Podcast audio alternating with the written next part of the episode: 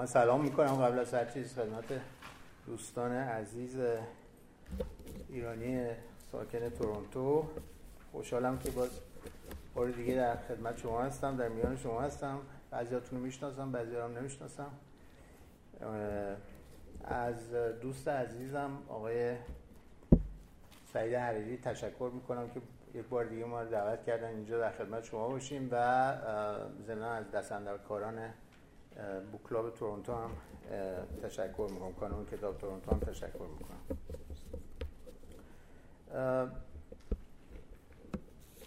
به نظر من وقتی که فیلسوفان میمیرن یک فصلی از کتاب فلسفه زندگی بسته میشه.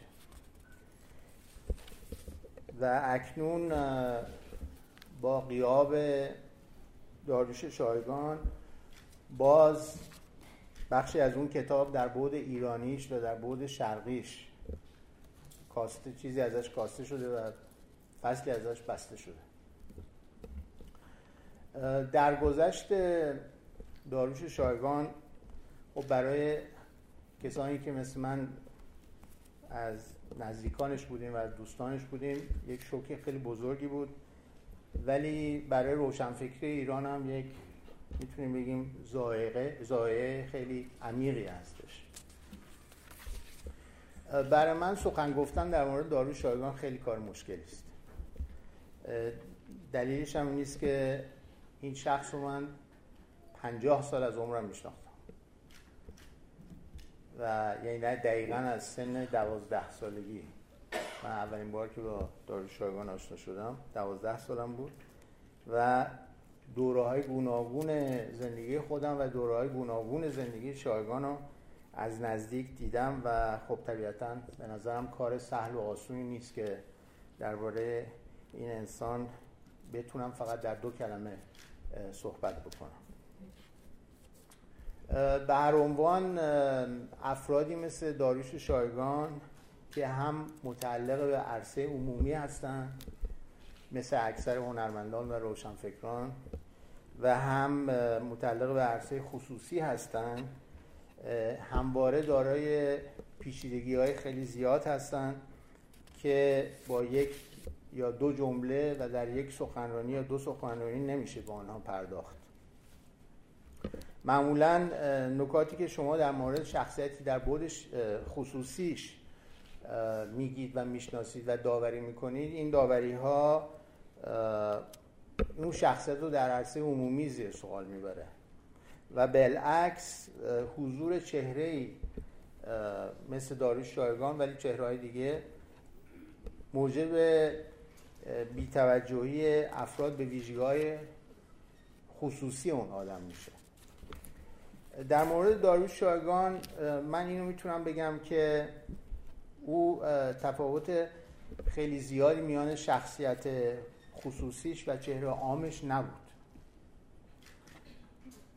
و حتی شایگان برخلاف بسیاری از روشنفکران ایرانی عصر حاضر در گفتگوهاش فردی شفاف بود بدون عقده بود تنگ نظر نبود بدون تنگ نظری بود بدون حسادت بود و تمام این نکته ها تمام این فضایل هم در عرصه عمومی هم در عرصه خصوصی برای کسانی مثل من که بهش نزدیک بودیم اون می‌تونستیم مشاهده کنیم. نگاهش به مسائل نگاه خیلی عینی بود ولی سرد نبود. چون ما یه عینیت سرد هم داریم همطور که در آمریکا شمالی می‌بینید. خیلی دوستانه و همدلانه بود. داروشایگاه همطور که شما اگه بریم در اینترنت و مصاحبه‌اش بخونیم با افراد بسیار گمنام که در ایران باش مصاحبه کردن اکثرا جوانان بسیار همدلانه و دوستانه در این مصاحبه با چهرش بیرون میاد. حتی زمانی که واقعی یا شخصی رو می‌خواست نقد بکنه هیچ وقت قصد نابود کردن اون شخص و اون واقع رو نداشت. یعنی به صورتی درباره صحبت می‌کرد که فرض کنیم مثلا در کتاب زیر آسمان های جهان که من با ایشون در سال 1999 دو کتاب چاپ شده به فرانسه اصلش و بعد به فارسی یکی دو سال بعد وقتی در مورد دکتر مصدق صحبت می‌کنه اون بخشی که در مورد دکتر مصدق صحبت می‌کنه شما می‌بینید که خب طبیعتا یه نقدی ممکنه داشته باشه نسبت به یک دوره از تاریخ معاصر ایران ولی به صورت خیلی عینی و بدون هیچ گونه ناراحتی. بنابراین شخصیتی بسیار فروتن بود بشاش بود نجیب بود و من روی نجابت دارالشایگان می‌خوام تاکید بکنم. برای اینکه نجابت به نظر یک فضیلتی است که از جامعه ایران رخت بربسته و این نجابت رو دارالشایگان داشت در تمام طول عمرش. از یک طبقه مرفه جامعه ایران بود. ولی پول دوست نبود. نوکیسه نبود. خیلی طبع بلند داشت. و اینو شما در همکاری های فرهنگیش و روشنفکریش می‌بینید این طبع بلندشو. هیچگاه به طبقه اجتماعی خودش خیانت نکرد. نه به دلیل ایدولوژی های سیاسی نه به دلیل روابط شخصی یا مالی. و نجابت شایگان به نظر من در تعداد دوستانی و آشنایی که داشت نبود بلکه در هنر دوستی مدنی که داشت بود. و سرچشمه این دوستی مدنی صداقت او بود که در آثار او هم دیده میشه. من با روشنفکران خیلی زیادی از نسل گوناگون آشنا بودم. به خاطر حالا خودم یا پدر مادرم.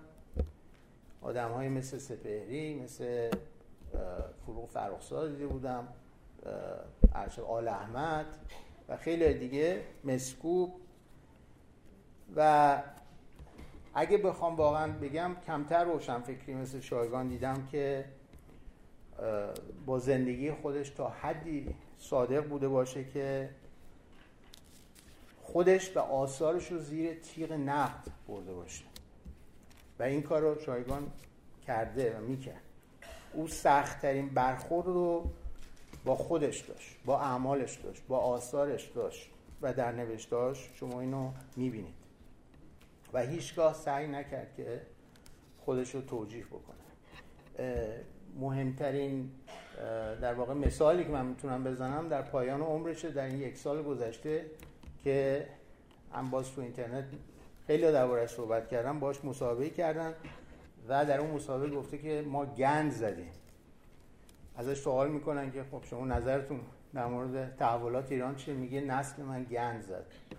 و واقعا انتقاد داشت که ما گند زدیم. ولی من برای این اعتقاد نیستم که افرادی چون شایگان گند زدن فکر می‌کنم که بیشک ساعتها و ساعتهایی بوده که شایگان مثل همه ما اشتباه کرده. دیدین که در همین سوالی هم که شده بود باز تاکید شده بود روی این سوال که چگونه میشه یه فیلسوفی هم در زمان شاه بود هم در زمان دوره بعد از انقلاب که من فکر می‌کنم نه شایگان دور فیلسوف دوره شاه بود یعنی به صورت سلطنتی نه فیلسوف جمهوری اسلامی باز به صورت رسمی. ولی خب برای او هم اگه خطایی داشته مثل همه ما این خطا رو داشته و اشتباهات عمیقی من درش نمی‌بینم که قابل بخشش نبوده باشه. شاید یکی از دلالش این بود که شایگان هیچ جاه طلبی نداشت و هیچ اوتوپیای سیاسی هم نداشت. بسیاری از ما که در این سالن هستیم یا جاه طلبی داشتیم و داریم یا اینکه اوتوپیای سیاسی داشتیم برای اینکه آدمای سیاسی بودیم در یک دوره از زندگیمون و با ایدولوژی سیاسی مختلف کار کردیم. اگر آثار شایگان شما تورق بکنید خب حالا یه مثالی هم می‌زنم. من فکر می‌کنم که دوست عزیزم میتی خلجی حتما بیشتر اشاره می‌کنه به این موضوع ولی من همیشه با خود شایگان در این موضوع صحبت کردم و بهش اعتقاد دارم. اگه آثارش رو تورق بکنید در آثار شایگان هیچ جای پایی از فلسفه سیاسی نیست. شایگان فیلسوف سیاسی نبود. بنابراین نباید ازش پرسش های فلسفه سیاسی کرد. و به همین دلیل هم من فکر می‌کنم که نمی‌تونیم به عنوان متفکر سیاسی یا یک ایدولوگ بهش نگاه بکنیم. به عکس آن چیزی که من فکر می‌کنم و نمی‌دونم حالا نظر شما و نظر آقای خلجی چیه؟ شایگان در تمام طول عمرش یک زیبایی شناس بود. یک استت یک زیبایی شناس بود. یک پژوهشگر رشته ادیان تطبیقی هم که خودش میگه. و یک استاد علم تعویل یعنی هرمنوت بودش. حالا من تاکید می‌کنم روی این کلمه هرمنوتیک برای اینکه همونطور که می‌دونی این کلمه یونانی با نام هرمس ایزد پیامرسان یونانی در واقع ریشه مشترک داره و هرمس پیامرسانی بوده که واسطه میان خدایان و انسانها بوده. و اینو میگم به خاطر اینکه به نظر من شایگان هرمس ایرانی بود. یک پیامرسان بود. پل ارتباطی بود میان فرهنگ ایران و فرهنگ غرب. که من جای دیگه هم گفتم. میان فرهنگ های شرق و فرهنگ ایران. و تمام آثار شایگان. از اولینش که ادیان و مکتب های فلسفی هند هستند تا فانوس جادویی زمان که در مورد مارسل پروست هست بیانگر این کوشش خستگی ناپذیر شایگان هستند برای ایجاد گفتگویی میان ایران و شرق ایران و غرب چه در بود انتقادی و چه در بود سازندش. اگه بخوام خیلی سریع پیش برم برای اینکه وقتم کمه من زندگی شایگان رو در چهار قسمت تقسیم کردم در مقالات که بعد از مرگش نوشتم. دوره اول دوره قبل از انقلاب نوشته های فارسیش هست آسیا در برابر غرب بودهای ذهنی و خاطره ازلی خاطره های ازلی و نگاهی بسیار بومیگرا و رومانتیک به فرهنگ های شرق در مقابله با مدرنیته غربی. دوره دوم دوره بعد از انقلابه که ایشون به پاریس میرن بعد از 1980 کتاب های مهمش که به احتمال قوی مهتی درباره یکیشون صحبت خواهد کرد کتاب در مورد کربن هست که در پاریس چاپ میشه. نگاه شکسته هست که به فارسی چاپ نشده. لغوگر میتیله فرانسه. انقلاب مذهبی چیست؟ که این که در اون مسائل مدرنیته به این صورت مطرح شدن که شایگان میگه که اینها تبدیل به ایدولوژی شدن سنت میشن و مسائلی است که در میان ایرانیان و جهان سوم فهمیده نشدن و حذف نشده هستن. و بالاخره دو کتاب قبل از که بازگشتش به ایران در سال 1992 دو کتابش دیگهش که یکی مجموع مقالات توهمات و هویت لزیلیژیون دو لیدانتیته و کتابی است که من با ایشون به فرانسه در آوردم که به فارسی ترجمهش از زیر آسمان های جهان. بعد ما دوره سوم رو داریم یعنی دوره بازگشت شایگان به ایران ولی کماکان نوشتهاش به فرانسه که کتاب افسون زدگی جدیده که در واقع عنوان فارسیش با عنوان فرانسهش نمی‌خونه. چون کتاب عنوان فرانسهش این است که نور از غرب می آید La lumière vient de l'Occident. و البته کتاب La conscience métisse آگاهی متیس و بالاخره دوره چهارم و آخر که به نظر من دوره خیلی جالبی است در دوره زندگی شایگان که مال این ده سال گذشته است که یک چرخش شاعرانه زیبایی شناختی شما در شایگان می‌بینید که بازگشت شایگان به شعر و ادبیات کتاب پنج اقلیم حضور هست در مورد شعرهای پنج شاعر مهم ایرانی. کتاب رمان سرزمین سرابها هست که به فرانسه نوشته و دو کتاب آخر که در اختیارتون هست می‌تونید جنون هوشیاری در مورد بودلر و همونطور که گفتم فانوس جادوی زمان در مورد مارسل پروست. خب ما چگونه حالا برای اینکه به قسمت آخر بس برسم اون چیزی که از شایگان باقی میمونه بعد از نیم قرن فعالیت فکری و فرهنگی چه چیزی هست؟ به نظر من یک حس همدلی و یک کنجکاوی در مورد فرهنگ ها و ادیان گوناگون هست که شایگان همیشه داشت. گفتگوی با نمایندگان تمدن‌های تاریخی مثل تمدن هند تمدن آمریکای لاتین تمدن اروپا و غیره. تمدن ژاپن تمدن چین تمام کشورهایی که شایگان سفر کرده و با نمایندگانش در ارتباط برای ایرانی ها شایگان اساسا به عنوان متفکری به یاد خواهد موند که اونها رو با فرهنگ هند و فرانسه آشنا کرده. وقتی ما برمیگردیم اگه نسل جوان برگردن و آثارش رو بخونن و این کوشش رو هم تو که گفتم از اولین کتابش تا واپسین کتابش شما می‌تونید ببینید.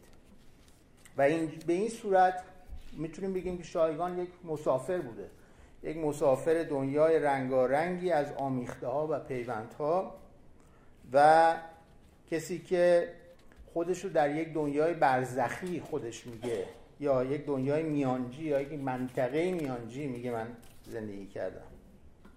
در, سال در حالی که برای غیر ایرانی ها خب شایگان یک نویسنده و فیلسوف ایرانی باقی میمونه که درهای تاریخ و تمدن ایران و اونها رو گشوده جلوه از روح ایرانی رو به اونها معرفی کرده. آثارش به فرانسه اینو نشون میده. مثلا کتاب لم لیغان روح ایران. و به نظر من داروش شایگان دارای دو ویژگی خاص هست. اول اینکه و این ویژگی خاص رو خیلی کم افرادی در قرن بیستم در روشنفکری ایران داشتن. اول اینکه آخرین روشنفکر جهانی و دارتون معرفی ایرانی است. ما روشنفکر دارتون معرفی نداریم. یعنی آن چیزی که ما بهش میگیم یک روشنگر enlightener یا آلمانا بهش میگن Aufklärer دوم اینکه بعد از صادق هدایت شایگان تنها روشنفکر و متفکر ایرانی است که دارای ساحتی چندگانه و چند بعدی است. یعنی به همان اندازه که در زمان و فرهنگ فرانسه می‌تونه تفرج بکنه سیر بکنه کتاب بنویسه عین یک فرانسوی همانطور هم می‌تونست بره و با اهل سنت مثل سید جلال و علامه طباطبایی بشینه از حضور اونا لذت ببره باشون بحث کنه و حشر و نش باشون داشته باشه. بنابراین برخلاف بسیار از روشنفکران ایرانی انسانی پیرامونی نبود و به همین جهت به طور دائم و مستمر در تحول و تکامل و تکاپو بودش. از این جهت من فکر می‌کنم که ما کمتر متفکری در ایران معاصر داریم که هر ده سال یک بار به یک موضوع جدید علاقمند شده باشه و یک کتاب درباره یک موضوع جدید نوشته باشه. این کار شایگان کرده. شایگان باز من عنوان کتابی که با او داشتم می‌گیرم. زیر آسمان های جهان مختلف زندگی کرده آسمان های هستی شناختی گوناگون و حالا چه با او هم عقیده باشیم چه نباشیم باید این امر رو بپذیریم که او در هیچ ایستگاه هستی شناختی از زندگی خود رهیافت ایدولوژیک نداشت. یعنی چه در دوره‌ای که با علامه طباطبایی و نصر معاشرت می‌کرد سید حسین نه چه در دوره‌ای که در فرانسه بود چه در دوره‌ای که بعد دو مرتبه به ایران بازگشت چه در کار زیبایی شناختیش هیچ کدوم. شما رهیافت ایدولوژیک از سیاست یا دین در شایگان نمی‌بینید. نمی‌بینید. بلکه به عکس به نظر من گیرایی شایگان و آسرو به این دلیله که او یک فیلسوفی در جستجوی معنا. و حالا می‌خواست این معنا فلسفی باشه می‌خواست این معنا زیبایی شناختی باشه می‌خواست این معنا معنوی باشه. او به دنبال این بود. و این رابطه میان تمدنها و فرهنگها و ادیان گوناگون رو در یک حلقه معنایی مشترکی می‌دید که آنها رو بهش پیوند می‌زنه. یعنی در واقع می‌خواست که ببینی که اینها چگونه به هم دیگه نزدیک میشن. و او خودش این حلقه معنایی رو به عنوان سطوح چندگانه آگاهی ازشون صحبت می‌کنه که در در این سطوح اینا دقیقا جملات خود شایگانه. رسوبات گذشته کنار هم قرار می‌گیرن به گفته خود شایگان. و به خاطر همینم این فرد تز دکتراش با هانری کوربن میگذرونه تز دکتراش در مورد داراشکوه و تفرجش میان دو فرهنگ ایران و هند در سال 1968 این تزو گذرونده و به حال به نوعی می‌خواسته این تمدن ها رو به هم نزدیک کنه و غلطه که ما بگیم که شایگان مجذوب غرب بود. این سوالی است که یکی از خبرنگار بی بی سی از من کرد. خب از شایگان شما میگین مجذوب غرب گفتم هم چنین چیزی نیست. شایگان بسیار ایرانی بود ولی تسلط بر فرهنگ غرب داشت. تسلط بر فرهنگ غرب داشت ولی بسیار ایرانی بود. و به خاطر همین وقتی شما آثارش رو می‌خونین دو نکته رو شایگان مرتبا داره نقد می‌کنه. یکی بیگانگی از غرب یکی غرب رو. هر دوتا رو در آن واحد. میگه هر دوش فلج کننده است. پس آن چیزی که براش مهم بود یه نوع آمیختگی بود آمیختگی فرهنگ بود آمیختگی تمدن ها بود. و بنابراین بدون اینکه بر این عقیده باشه که باید برده و بنده مدرنیته بود معتقد بود که تا زمانی که ما مدرنیته رو به صورت معرفتی درونی نکردیم قابلیت گفتگو انتقادی با آن رو نداریم. و نتیجه گیریش این بودش که کجفهمی مدرنیته موجب سقوط ما همطور که گفتم در ایدولوژی ها و به ویژه ایدولوژیک شدن سنت شده. بنابراین پاسخ شایگان اینطوری بگم و بحثم رو ببرم به سمت پایان. پاسخ شایگان به این پرسشی که چگونه می‌توان ایرانی بود پرسش مونتسکیوی چگونه کمان پوتانت پرسان چگونه می‌توان ایرانی بود؟ این بود که ایران کشوری است بینابینی میان تمدن شرق و تمدن غرب. اینو همیشه تکرار می‌کرد. من به یاد دارم. و او اعتقاد داشتش که باید فراسوی یک هویت یگانه رفت. و شاید به خاطر همین عنوان کتاب گشتن هویت چلتکه به فارسی. چون اعتقاد داشت که ما در یک زمانه زندگی می‌کنیم که ما موجوداتی مختلط هستیم. و نتیجه این که شایگان به گفته خودش محصول پیچیده برخورد و رویارویی فرهنگ ها و نظارگر پیگیر شکاف ها بودش. او سخت شیفته آن چیزی بود که خودش بهش می‌گفت همه جا بودگی. همه جا بودگی. یعنی ایرانی بود ولی میکوشید تا جهان و تقدیر بشر رو درک بکنه. به همین دلیل هم خودشو محبوس یک رشته خاص نمی‌کرد و همیشه در این وضعیت آمیزش افقها و می‌تونیم بگیم بحثای میان فرهنگ های مختلف بود. خلاصه کلام به نظر من داروش شایگان نه با زندگی مسئله داشت نه با مرگ. و اینو اگه اجازه بدین من با سخنان خودش پایان میدم که در یک گفتگویی که با جوان ایرانی به نام روزبه فیض کرده که شما می‌تونید پیدا کنید ازش در مورد مرگ می‌پرسن میگه اگر زندگی و مرگ با هم تناسب داشته باشند آن وقت مرگ راحت می‌شود. من فکر می‌کنم زندگی من پر و راحت بوده. و من دیگر از دنیا طلب ندارم. و هرچه را می‌خواستم گرفتم. می‌دانم که خیلی ها از زندگی و دنیا طلبکارند. از آن کینه دارند و دلخورند. این بیماری در روشنفکران زیاد است. اما من خوشبختانه به آن مبتلا نیستم. روش شد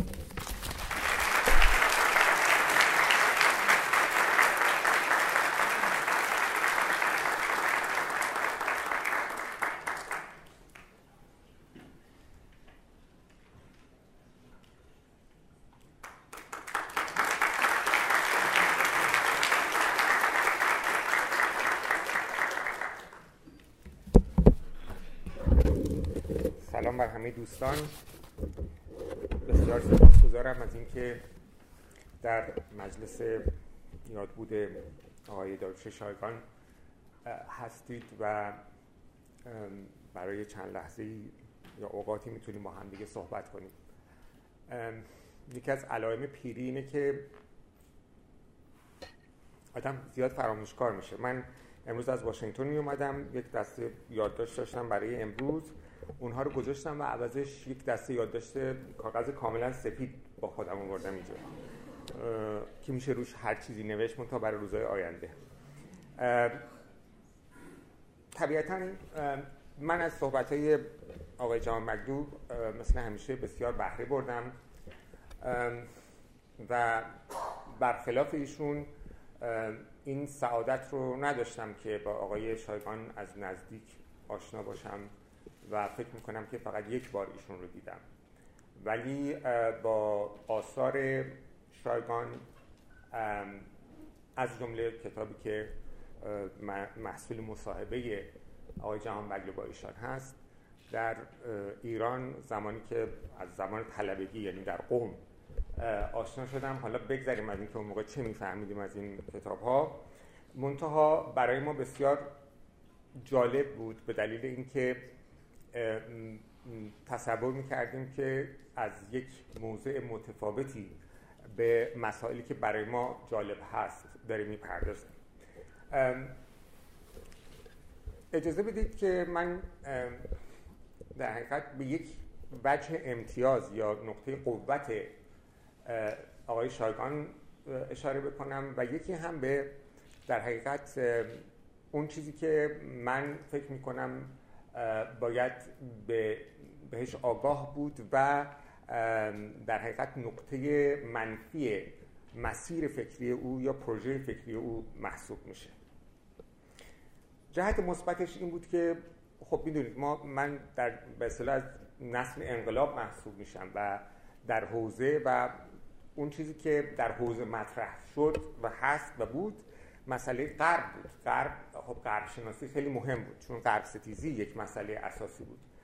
و در این غرب شناسی که حالا در حوزه بود در میان روشنفکران دینی بود فکر می‌کردن که غرب رو میشه خب شما اگر کانتو بخونین و هگل رو بخونین و یه چند نفر دیگر رو بخونین و حالا به فارسی بخونین یا به هر زبان دیگری این تئوری ها رو بدونین و بعد ببینید اگر با اسلام سازگار که هیچ اگر سازگار نیست خب ردش کنید و به چشم شبهه بهش نگاه بکنید در حقیقت غرب رو شناختید. این تصور که تجدد رو میشه به مجموعه ای از تئوری ها و مفاهیم تقلیل داد یک تصوری است که همچنان هم در تجدد شناسی غالب بر فضای حوزوی و حتی دانشگاهی ما حاکمه. می‌بینید. در نظام آموزشی ما فلسفه اصولا فلسفه رو ما یک چیز مجزای از به هنر و ادبیات می‌دونیم و شما در حوزه های علمیه می‌بینید که حتی نگاهشون به سنت هم خیلی مفهومیه. یعنی در من زمانی فهمیدم که هنر اسلامی داریم که از حوزه بیرون اومدم یعنی از نظر فکری. در حوزه هیچ بحث هنر اسلامی و بحث موسیقی و بحث نمی‌دونم معماری و این حرفا نمیشه. یک نفر که میره به اصطلاح فرد سنتی که میره مسجد مثلا شاه او توجه نمی‌کنه به بخش جنبه زیبایی شناختی این بنا بلکه اون کاملا در یک فضای خاص مذهبی متفاوتی سیر می‌کنه. بنابراین ما در حوزه همش با مفاهیم سر و کار داشتیم. بعدم که آثار روشنفکران میخوندیم همش با مفهوم بود و تئوری. و در حقیقت جنگ بین تئوری ها بود شایگان بچه امتیازش این بود که غرب رو نه تنها در جنبه مفهومی بلکه در جنبه غیر مفهومی یا از چشمانداز غیر مفهومی هم بسیار خوب میشناخت. یعنی هنر غربی هنر جدید هنر مدرن و ادبیات مدرن رو بسیار خوب میشناخت آشنایی نزدیک داشت و در حقیقت از یک درک متفاوتی از تجدد برخوردار بود درک به اصطلاح تئوری یا درک به اصطلاح نظری درک همیشه با فاصله است. شما برای اینکه بشناسین چیزی رو از راه اندیشیدن باید فاصله بگیرید. بعد هی ازش دورتر بشید. در یونانی کلمه تئوری با تئاتر همریش است. باید فاصله بگیرید و نگاه کنید تماشا کنید.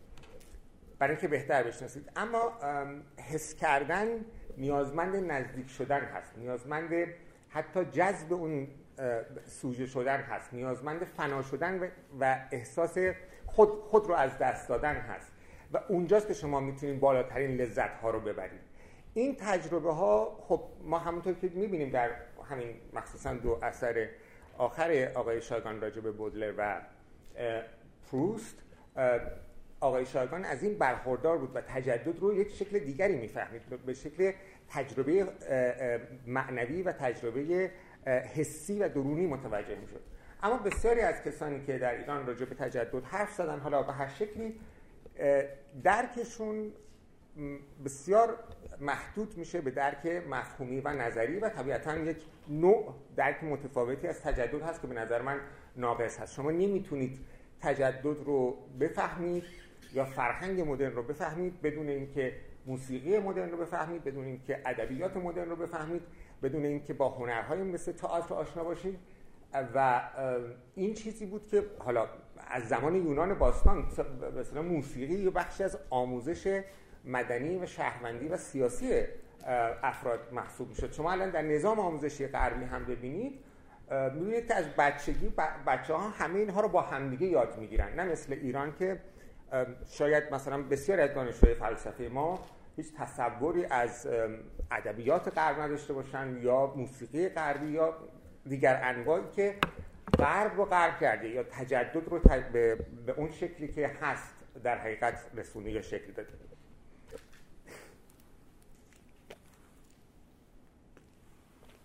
آقای وقت من اگه تموم شد لطفا کلیدو بذارید اینجا من خودم میبندم. اما مسئله آقای, آقای شایگان چی بود؟ آقای شایگان تحت تاثیر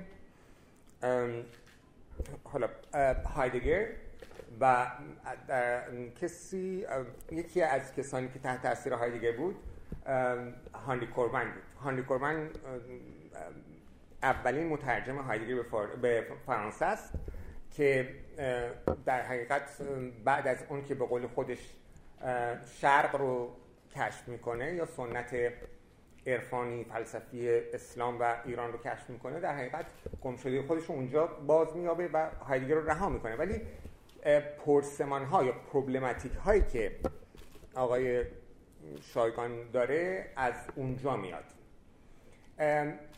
یک به اصطلاح باید نگاه کرد به اون بستر تاریخی که روشن به اصطلاح متفکران یا اندیشمندان و هنرمندان از اواخر قرن نیمه دوم قرن 19 و بعد نیمه اول قرن 20 در حقیقت یک جریانی است که نسبت به تجدد بدبین میشه. این بدبینی نسبت به تجدد به شکل بسیار بسیار رادیکالی پیش میره با فجایعی که مثل جنگ های جهانی اول و دوم پیش میاد و اونها باعث میشه که در حقیقت این شمار از متفکران به این نتیجه برسن که ایدئولوژی دوران روشنگری و علم جدید حاصلش این چیزی بود که الان می‌بینیم. یعنی که انسان انقدر انسان ها انقدر فضیلت های دوران پیش از مدرن رو از دست دادن که فقط به خودشون فکر می‌کنن فقط زمینی شدن سکولار شدن به این جهان به کاملا دنیوی شدن و این دنیویت حاد باعث میشه که قصاوت هایی در ابعاد عظیمی مثل مثلا نازیسم آلمان یا فاشیسم ایتالیا یا کمونیسم در اتحاد جماهیر شوروی به وجود بیاد. در حقیقت اینها فکر می‌کردن که تجد... پروژه تجدد به دلیل اینکه پروژه سکولاریزه کردن جهان هست آثار و پیامدهای غیر قابل تحملی برای بشر داشته و بنابراین کاملا اون رو منفی ارزیابی می‌کردن. خب مونتا داستان این سادگی نبود.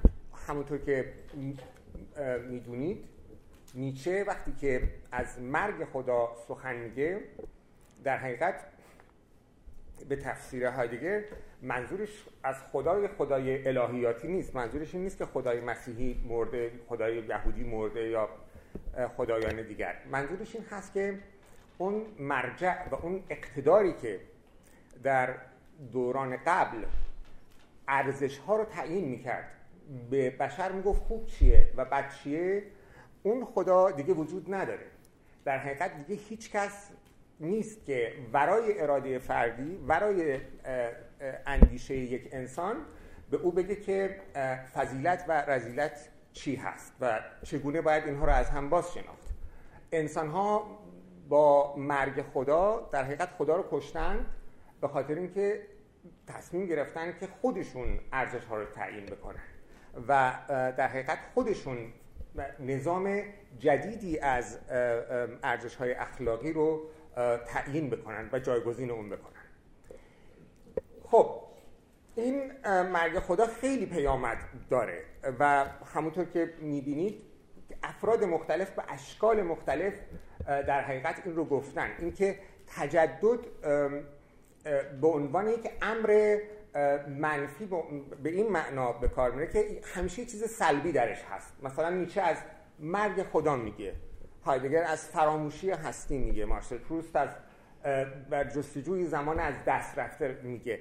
تجدد میشه تجربه غیاب تجربه فقدان تجربه از دست دادن تجربه نداشتن و حتی مثلا در بکت تجربه ابسورد, ابسورد بودن. ابسورد بودن یعنی بیمعنا بودن یا بیمبنا بودن یا اینکه بیمعنا یا بیمبنا بودن. یعنی یا معنا نداشتن یا بنیان نداشتن. اون چیزی که هایدگر گراوند میگه یا پرینسیپال میگه.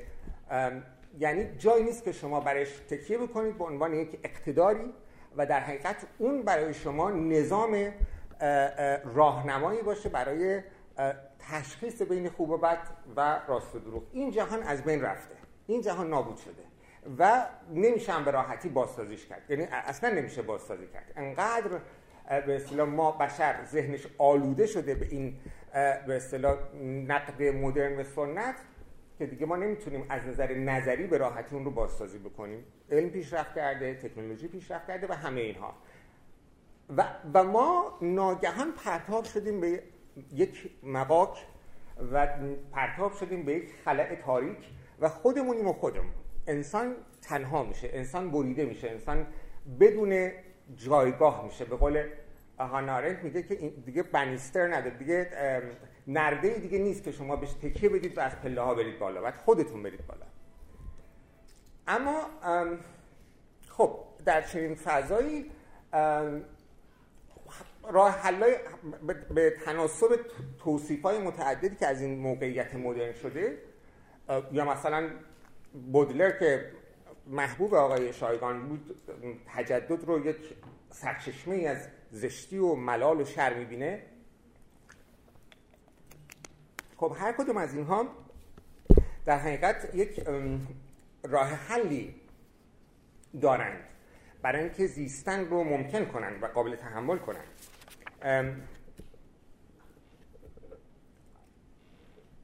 همه خب از این فاجعه های عظیم که به بسیار نگران بودن و می‌دونید شما در به نیمه قرن بیستم بسیار از این نوشته رو بخونید. بسیار نویسنده یعنی میگن که انگار آخر زمانه انگار که جهان داره به پایان می‌رسه. یعنی پایان جهان رو و پایان هستی رو می‌دیدن به دست خودشون و فکر می‌کردن که این به اصطلاح ایدئولوژی عصر روشنگری به ویرانی مطلق تمدن و بشریت بر روی زمین خواهد انجامید.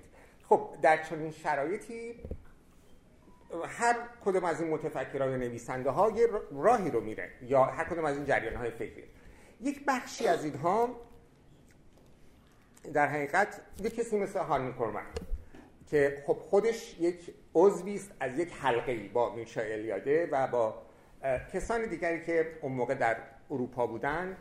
اینها میرن سراغ سنت های گذشته ای که هنوز چندان تعمه تجدد نشدن. هانی کورمن خب یه مدت در ترکیه بوده بعد شاگرد ماسینیون بوده بعد میاد ایران و سرانجام در ایران یک سنت دست نخورده ای پیدا می‌کنه که همچنان از نظر او زنده است و این سنت زنده و دست نخورده می‌تونه یه پادزهری باشه برای اون سکولاریزم ویرانگر نابود کننده که در اروپا هست. خودش معتقده که خب به دلیل اینکه او آشنایی داشته با فضای جهان اسلام طبیعتا از جریانهایی مثل اخوان المسلمین ظهور اخوان المسلمین و بنیادگرایی اسلامی در جهان سنی مذهب آشنا بوده و فکر می‌کنه که جهان سنی مذهب داره با این اسلام سیاسی داره سکولار میشه و بعد میگه که خب این اتفاق به اصطلاح اسلامگرایی هنوز در تشیع نیفتاده و از نظر او از نظر او این که هنوز در ایران اسلام سیاسی یا در تشیع اسلام سیاسی ظهور پیدا نکرده اتفاقی نیست. این به دلیل نوع تعویلی است که شیعیان از متون مذهبی می‌کنن یعنی تعویل باطنی. یعنی اون اون نوع رویکردشون به میراث به اصطلاح متنی و نصی یا تجربه مذهبیشون اجازه نمیده بهشون که در حقیقت سراغ اسلام سیاسی برن خب در حقیقت اینجا میشه برای هانی قربان ایران یک خانه معنوی بود و این اصلا تعارف نبود. یعنی در این اساس فلسفه او و اساس پروژه فکری او بود. خب در این حال به دلیل اینکه یک وجه مهم سکولاریزاسیون در حقیقت هیستوریسیزم یا تاریخی نگری تاریخ نگری هست فکر می‌کردن که این تاریخ نگری یکی از عوامل مهمی است که به اصطلاح میراث گذشته ما رو از بین برده و در حقیقت یکی از همون کسانی است که به قتل خداوند کمک کرده. همونطور که نیچه هم نیچه برای اینکه ارزش های جدید رو بنیان بگذاره به تبارشناسی در حقیقت می‌پردازه. این تبارشناسی است که بهش اجازه میده با ارزیابی کنه یا ارزیابی دوباره بکنه ارزش ها رو. این نگاه تاریخی خب از نظر کربن سم بود سم مهلک بود. بنابراین روشی رو نه تنها کربن اون حلقه کربنی ها ابداع کردند یا پرورش دادند به عنوان روش پدیدارشناسانه که کاملا فاصله بنیادی داشت با روش تاریخی. در روش پدیدارشناسانه شما در حقیقت با اون سوژه که می‌خواهید بشناسید در حقیقت فقط به یک شناختن به اصطلاح تاریخی یا شناختن با فاصله نمی‌تونید اون رو بشناسید. باید او رو در خودتون به عنوان یک تجربه معنوی ایجاد بکنید. انقدر در حقیقت شما باید بفهمید اگر یک فیلسوف اسلامی یا یک عارف مثلا مثل سید حیدر آمولی وقتی حرف می‌زنه در حقیقت از چه جهانی حرف می‌زنه؟ شما باید بتونید در جهان او خودتون رو قرار بدید. شما باید بتونید به اصطلاح خودتون رو ببرید و اون جهان معنوی که او داشت برای خودتون بازسازی بکنید. در حقیقت تکرار کنید تجربه او رو. شما اینجا با تفکر ارتباط ندارید با تذکر ارتباط دارید شما یادآوری می‌کنید تجربه که قبلا شده یا بازسازی می‌کنید تجربه رو بازآفرینی می‌کنید. قربان معتقد بود که این سنت همینطوری بر اساس نسل هایی که این رو تجربه کردند و این تجربه ها همچنان یکی پس از دیگری در این نسل ها تکرار شده این سنت زنده است. و طبیعتا هیچ گذشت زمان یا دگرگشت مکان هیچ کدوم تأثیری بر این سنت نگذاشتن بر این یک پارچگی بر این پیوستگی. خب. آقای برای برای کسی که مجذوب فرهنگ های متفاوت هست مثل شایگان طبیعتا این خیلی جذاب هست. و برای بسیاری دیگر در ایران. البته کسایی که در ایران قربان رو شناختن به نظر من بیش از همه از طریق آقای شایگان شناختن. شاید من اشتباه بکنم ولی طبق تصوری که دارم فکر می‌کنم که کسی به اندازه ایشون در معرفی قربان نقش بازی نکرد. در زمانی که اصلا اثری از قربان در ایران منتشر نشده خب ما در اینجا با یک درک بسیار رومانتیکی از سنت اسلامی ایرانی فلسفه اسلامی و ایرانی روبرو هستیم. قربان چهار جلد کتاب می‌نویسه اسمش می‌ذاره اسلام ایرانی. مفهوم مرکزی این اسلام ایرانی در حقیقت ولایت هست. ولایت به مفهوم عرفانی. و در حقیقت اون چیزی که برای قربان فوق العاده جذاب هست. اون قلب تپنده جهان اون کانون کانون و گرانیگاه معنویت که باعث میشه شما در حقیقت وارد یک جهان دیگری بشید که در اون جهان نه زمان معنا داره و نه مکان و اون عالمی که قربان خیلی دوست داشت به مجذوب اون جهان بود عالم مثال یعنی عالم فرشتگان. خب در این تصویر رومانتیک شما می‌بینید که سنت یک چیز یک جهانی رو برای شما می‌سازه که شما رو از تمام بدیها و رنج هایی که در این جهان زمانمند و مکانمند هست در حقیقت نجات میده. یک نجات دهنده است. یک سرچشمه است برای رستگاری. اون چیزی که همه این نسل ها در اون دوره دنبالش میگشتن. این مسئله از والتر بنیامین بگیریم تا دیگران. همه اینها مسئلهشون مسئله رستگاری بود. چگونه میشه رستگار شد؟ و آیا اصلا میشه رستگار شد یا نه؟ خیلی جالبه که چند ماه بعد از فوت هانلی کوربن انقلاب ایران رخ داد. در حقیقت انقلاب ایران یک بطلان آشکاری بود بر تمام دریافتی که کربن از سنت فلسفی و عرفانی ما داشت. و خب عجیب نیست کسانی که تاریخ اروپا رو خوندند دست کم می‌دونن که ما جریان هایی که به عنوان جریان های رومانتیسم رومانتیسیسم به اصطلاح شناخته میشن از پیشون همیشه ما یک نظام های اقتدارگرایی رو دیدیم که به وجود آمدن. در گرایش های در جنبش های رومانتیستی شما می‌بینید که همیشه یک باور هست به یک اراده ای که فراتر از فرد هست. یک اراده رازآمیزی که به شکلی پیش بینی ناپذیر ظهور می‌کنه و صفحات تاریخ رو ورق می‌زنه. خب این قبل مقدمه فاشیسم نازیسم آلمان هم قبلش رومانتیسیسم بود. شما اینو در هایدگر هم می‌بینید. هایدگر فیلسوفان ما قبل سقراط رو به شکل رومانتیکی در حقیقت تحسین می‌کنه. این تلقی رومانتیستی از سنت با انقلاب ایران اصلا دیگه قابل دفاع نبود. و می‌بینیم که در حقیقت او تمام اون پروژه شکست خورده است. اسلام سیاسی که قربان فکر می‌کرد در ایران به وجود نخواهد آمد از قضا تنها جایی که تونست حکومت انقلاب ایجاد کنه و بعد حکومت اسلام ایجاد بکنه ایران بود. و اینم جالب بود. یعنی اسلام سیاسی به عنوان ایدئولوژی زادگاهش در مصر یا در عربستان سعودی یا در پاکستان.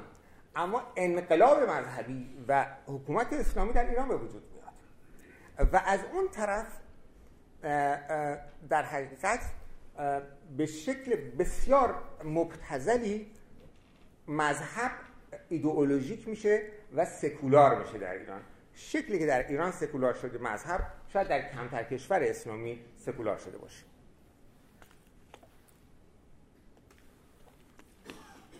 من چقدر دیگه وقت دارم؟ حالا خوب شد یاد داشتم نیورده بودم.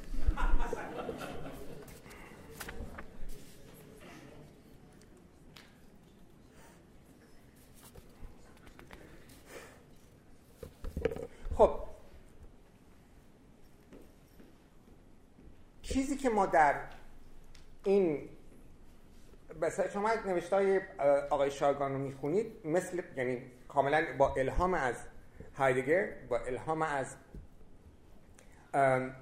بسیاری از متفکران و شاعران و نویسندگان اروپایی این دوره که گفتم جهان ما رو همون جهان برزخی که آقای جهان بگلو اشاره کردن بشه اون دنیای برزخی تصویر می‌کنه. دنیایی که به قول هایدگر خدا مرده اما ما در انتظار خدای دیگری هستیم. یعنی دنیایی که در دنیای بینابین هستیم. نه خدای زن... گذشته زنده است و نه خدای آینده رسیده. ما اینجا منتظریم در انتظاریم. یک نوع مسیانیزمی که حالا اشکال متعددی پیدا می‌کنه. یه از به اصطلاح شکل خاص های دیگر بگیرید تا حتی متفکران امروزی مثل مثلا آگامبن و اینها. نکته که در مورد آقای شایگان هست اینه که خب بعد از انقلاب تقریبا ایشون شاید متوجه شده بود وقتی که به اصطلاح انقلاب مذهبی چیست رو نوشت متوجه شده بود که اون تلقی قربانی از سنت اسلامی و ایرانی به اون صورتی که قربان داشت خیلی به اون مقاصد قربان کمک نمی‌کنه. ولی نکتهش این بود که آقای شایگان همونطور که آقای جهان بگی گفتن برخلاف قربان هیچ نگاه سیاسی نداشت. برای قربان آمدن سراغ فلسفه و عرفان اسلامی یک پروژه سیاسی بود.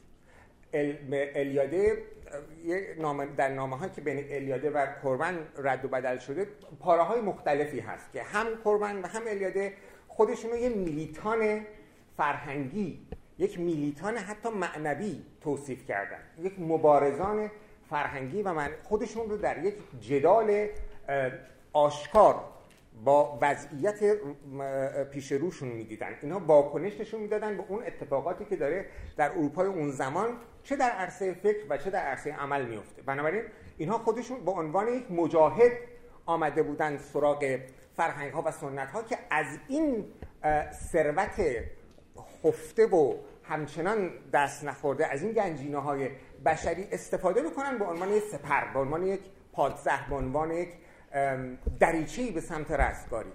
ولی برای آقای شایگان این چنین نبود. آقای شایگان در اصلا در چنین وضعیتی زندگی نمی‌کرد. یا در چنین وضعیتی نبود که انقدر همه جهان رو مثلا به صورت فاجعه باری ببینه که بخواد سراغ یه چیز دیگه ای بره.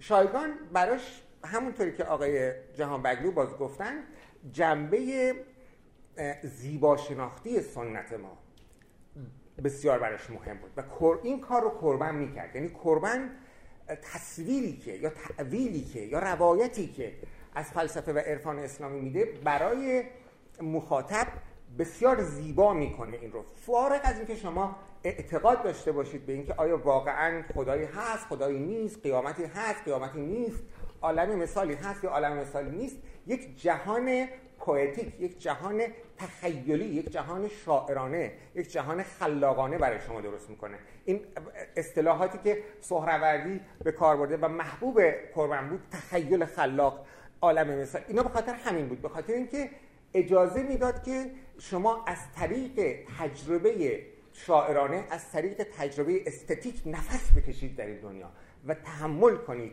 این سنگینی بار وجود زمانمند رو یا وجود, زم... وجود زمان رو که یکی هستن. در حقیقت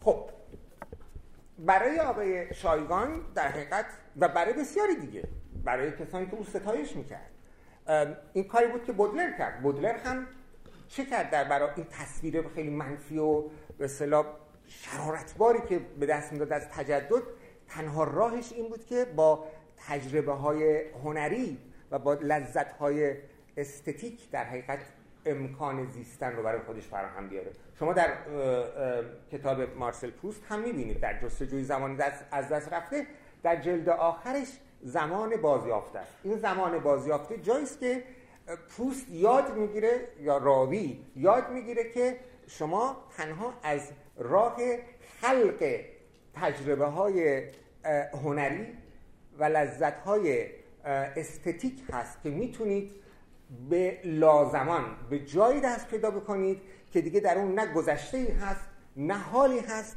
و نه آینده ای و ابدیت دست پیدا بکنید. و از این ملال کشنده ای که زمان و گذشتش و از دست دادن مداومی که در ذات زمان هست از این رهایی پیدا بکنید. در حقیقت در نهایت تجربه پروست همونطور که خیلی از پروست شناسان گفتن یک تجربه دینی است.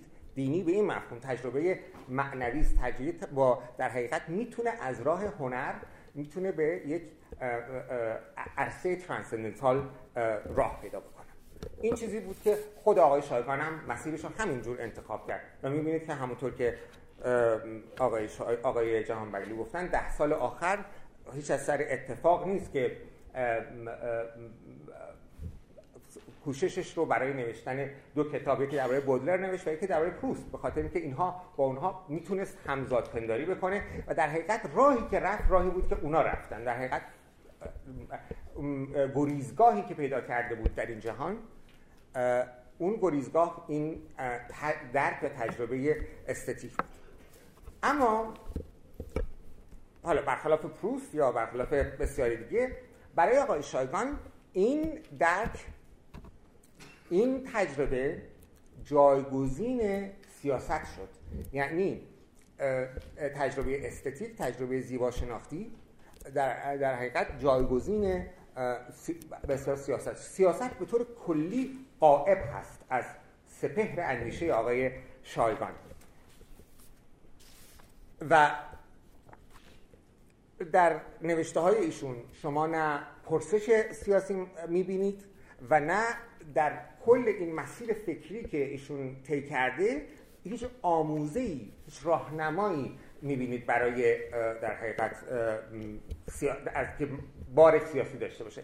به عبارت دیگه شکلی که کسانی مثل ایشون و خود ایشون مسئله ما رو موقعیت ما رو مطرح می‌کنن در حقیقت به شکلی مطرح می‌کنن که راه حلش فردیه فاجعه اون فاجعه که به وجود اومده به عنوان فاجعه تجدد فاجعه به اصطلاح سکولاریسم این فاجعه که ابعاد جهانی داره و تمام زمین رو در بر گرفته و حتی طبیعت رو و محیط زیست رو هم داره نابود می‌کنه راه حلش میشه راه حل فردی. یعنی شما برید سراغ به اصطلاح تجارب استتیک و معنوی برای اینکه بتونید این جهان رو تحمل بکنید. هیچ راه حل جمعی شما در اینجا نمی‌بینید. اصلا جمع درش قائله این به این مفهومه که اینها نه تنها به موقعیت کنونی بدبینند در همه آثار هایدگر و هم بسیاری دیگر نه تنها موقع اکنون رو خیلی بد, بد می‌بینن بلکه اینها چندان به امکانهایی که در آینده بتونه برای بشر بالفعل بشه چندان اعتقادی ندارن. اینکه چگونه میشه به اون امکانها رسید؟ بنابراین سیاست هم قائله. چون سیاست اساسا یعنی باور به اینکه در آینده یک عرصه ای از امکانهای بیشمار هست که امر جمعی امر عمومی می‌تونه بخشهایی از اون امکانها رو فعال بکنه. این سیاست اگر شما اعتقاد به این امکانها در آینده نداشته باشید سیاست نخواهید ورزید. به سیاست نخواهید اندیشید. و کسی که نمی اندیشه در حقیقت چنین بدبینی داره. نکته که من می‌خوام در حقیقت بگم و با اون صحبت خودم رو به پایان برسونم اینه که ما الان شاید در ایران به عنوان ایرانی بیش از هر زمان دیگه ای می‌دونیم که نادیده گرفتن امر سیاسی از یک طرف و دوم نداشتن نگاه تاریخی به سنت از سوی دیگر می‌تونه چه فجایع عظیمی رو به وجود بیاره که راه حلش آسان و در کوتاه مدت ممکن نیست. ما نمی‌تونیم راهی رو که آقای شایگان رفت بریم. به این مفهوم که ما نمی‌تونیم سیاست رو نادیده بگیریم و نمی‌تونیم امر جمعی رو ازش بگذریم. به دلیل اینکه اگر آینده در آینده امکانهایی باشن که اون امکانها بتونه وضع ما رو بهتر بکنه اون امکانها تنها در زمانی می‌تونن به فعلیت برسن و تحقق پیدا بکنن که امر عمومی وجود داشته باشه. یعنی انسان ها بتونن بین خودشون یک زمینه مشترکی رو تعریف بکنن همدیگر رو ببینن رنج همدیگر رو ببینن و درد همدیگر رو احساس بکنن و برای از بین بردن اون تلاش بکنن. در حقیقت وقتی که من میگم سیاست به هیچ وجه منظورم قدرت یا به اصطلاح حکومت نیست. منظور من از سیاست در حقیقت آزادی است. تلاش جمعی مشارکت عمومی برای مبارزه بیشتر با موانعی که بر سر راه آزادی انسان وجود داره. این یعنی سیاست. و من فکر نمی کنم که ما بتونیم این به اصطلاح امکان رو داشته باشیم که این سیاست رو نادیده بگیریم. به دلیل اینکه انسان یک موجود گله است ما انسان ها با هم زندگی می‌کنیم. ولی اگر یاد نگیریم که چگونه با هم زندگی بکنیم و در حقیقت خشونت با اشکال مختلفش به صورت حکومتی به صورت سیستماتیک به صورت اجتماعی به صورت فرهنگی انقدر ریشه دار بشه که ما نتونیم هیچ درمانی برش پیدا بکنیم در نهایت نه دیگران که نوع بشر و تک تک ما نابود خواهد شد. بنابراین سیاست مسئله هر تفکر ایرانی باید باشه و اساسا تفکری نباید امروزه معنادار بشه بدون اینکه به این مفهومی که گفتم یک سرشت سیاسی داشته باشه. متشکرم.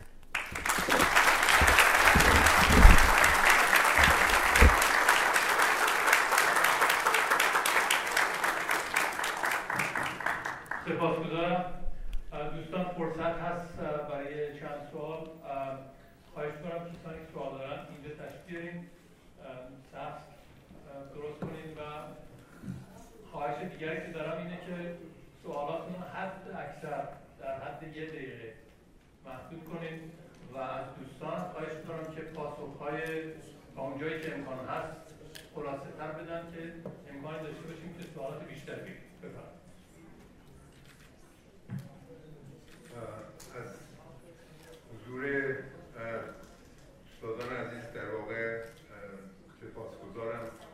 آقای دکتر جان که غنیمت هر وقت اینجا هست ما از این فرصت استفاده می‌کنیم. من یک مطلبی رو خدمتتون می‌خواستم عرض بکنم. جناب من موضع جناب جان رو درک می‌کنم. ایشون دوازده سالگی با یه استاد فلسفه آشنا میشن خودشون هم بعدا فیلسوف میشن. در نتیجه اینکه به عنوان یک کسی که در واقع ارشد ایشونه با نجابتی که در شخصشون حضور داره در وجود داره در موردش بسیار دوستانه قضاوت بکنه بسیار قابل درکه. ولی نکته ای که وجود داره در واقع اینه که روشنفکر فرمودین یکی از روشنفکرهای در واقع بسیار خاص ایران. این نکته بسیار درست منتها متاسفانه مشکل ما در نسلی که این روشنفکرها بودن این بود که این روشنفکرها نه تنها به مملکت به این ملت کمک نکردن برای حل کردن مسائلشون ما رو به بیراهی بردن که مقدار تحلیل شده آقای خرکی گفتن. چیزی که خدمت رو می‌خوام عرض بکنم اینه که یک مسئله که خود آقای شایگان بهش اشاره کردن گفتن که ما گند زدیم. در واقع این اولین جایی است که ایشون به عنوان روشنفکر در حوزه عمومی اظهار نظر می‌کنه. شاید این خیلی دیر بود. به عبارت بهتر اگه ایشون روشنفکری بود که در واقع به مملکت می‌تونست خدمت بکنه در واقع می‌تونست اون روشنایی رو در جهت مسیری که درسته در واقع بکنه. در که ما می‌دونیم آقای شایگان هم جز اون گروه بودن که در واقع انقلاب اسلامی رو در یه مفهومی تایید کردن. در در عین حال که ایشون روشنفکر بودن منتها مثل بقیه مدعیان روشنفکری نه تنها کمکی نکردن واقعا به این بیراه کمک کردن. من احترام زیادی بهشون قائلم منتها نقشی که ایشون بازی کردن واقعا نقشی بود که همه ما نتایجش رو می‌بینیم. شما لطف نظر شما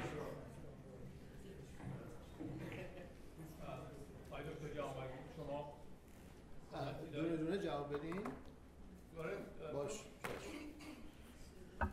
سوال چی بود؟ جناب من متوجه شدم. من متوجه شدم. نه ببین سوالشون اتفاقا سوال خوبی است یعنی ایشون انتقادشون به نسل روشنفکری است که شایگان بخشی از اون نسل که افرادی مثل شریعتی، آل احمد و دیگران هم هستن. ولی من خیلی صریحا به خدمتتون عرض کنم که شایگان اصلا متفاوت بود. ببین شایگان دوست صمیمی سهراب سپهری بود. نه آل احمد نه شریعتی.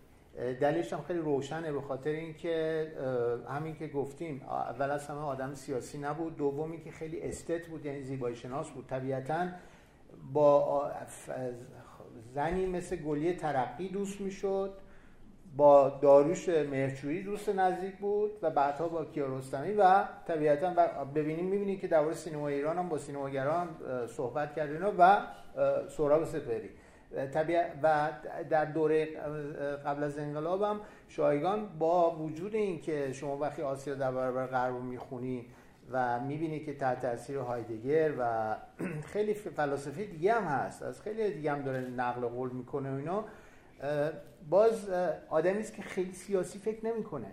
نه درباره رژیم شاه سیاسی فکر می‌کنه نه در مورد آن چیزی که بعد از رژیم شاه قرار بیاد. حتی شایگان جزی از اون دانشگاهیانی نبود که بسیار از دوستان ما بودن که اعتصاب کردن و در واقع اونها کلاساشون تعطیل کردن در دوره انقلاب. برای اینکه شایگان دیگه اون موقع درس نمی‌داد می‌دونی؟ و و کسی بود که باید اینو قبول کرد که تا چه حد در انقلاب ایران شرکت داشته. شایگان در انقلاب ایران اصلا شرکت نداشته. حالا ممکنه یکی دو تا حرف زده باشه که خیلی هی میان تکرار می‌کنن. ولی واقعا شرکت آنچنانی در انقلاب ایران نداشت. اونچنانی که خیلی دیگه داشتن. مثل ناصر پاکدامن مثلا. یا همان ناطق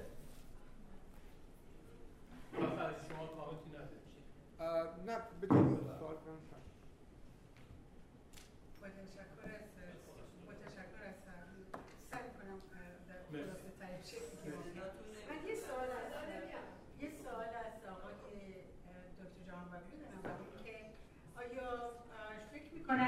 شایگان از دیدی که هایدگر نگاه می‌کنه به تاریخ شناسی اشاره ای که داره به اینکه آیا ایشون anti antiquarian anti یعنی conservative بود antiquarian یا critical history history مثلا thinking. یا monumental خود ایشون این رو آیا نقد کرد؟ هیچ وقت برگشت همونطور که نقد کرد به شریعتی آیا خودش رو به این وضوح نقد کرد؟ به نظر من دکتر شایگان آن اتنتیک ارتباط داشت ارتباط داشت با فرهنگ غربی و با فرهنگ اسلامی. گفتگو زیاده و شاید اینو بنویسم ولی در هر دو صورت با وجود اینکه خیلی چیزها رو از به ما آموخت ولی این دوتا مشکل رو داشت. یه سوال از خدمت آقای خلجی دارم که اشاره کردید که هایدگر و قربن خیلی نزدیکن و اینکه قربانی ها و هایدگری ها معتقد هستن که ارتباط من فکر می‌کنم اینطور نیست. یعنی هایدگر و قربن اونجا از هم فاصله می‌گیرن که هایدگر که من توی بی کتابش being something. موضوع سنه. میگه که بهترین حالت ارتباط با تاریخ مانیومنتاله یعنی که ریشه داشتن و نگاه به آینده و تاثیر گرفتن از آینده. مطمئن نیستم که قربان یه همچین تصوری داشت.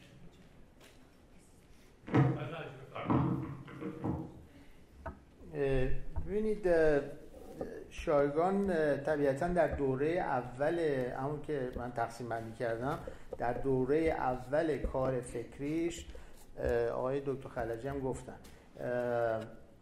تحت تاثیر هایدگره خب شما هایدگر رو در کتاب آسیا در برابر می‌بینید و تاثیرش رو می‌بینید. جلسات فردیدیه در منزل ما می آمد همونطور که مسکوب می آمد یا دیگران می آمدن درسته؟ ولی ارادتی هم فردید نداشت. هیچ وقت. من اینو در مقدمه کتاب زیر آسمان جهانم نوشتم. بنابراین به نظر من اینطوری باید گفته حتی در مورد اسلام هم و نزدیکیش به افرادی مثل علامه طباطبایی یا سید جلال آشتیانی از او یک متفکر اسلامی که نساخته که شایگان متفکر اسلامی نیست. شایگان یک تفاوت من امیدوارم مهتی بیشتر درباره این بگه. شایگان یک تفاوت اساسی با سید حسین نصر داره. یک تفاوت اساسی داره. سید حسین نصر یک ترادیشنالیست به معنای اخص کلمه است.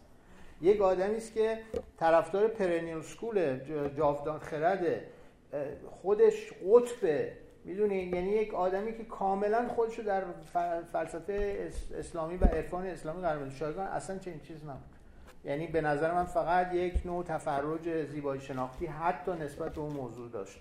و به این صورت به نظرم باید بهش نگاه کرد.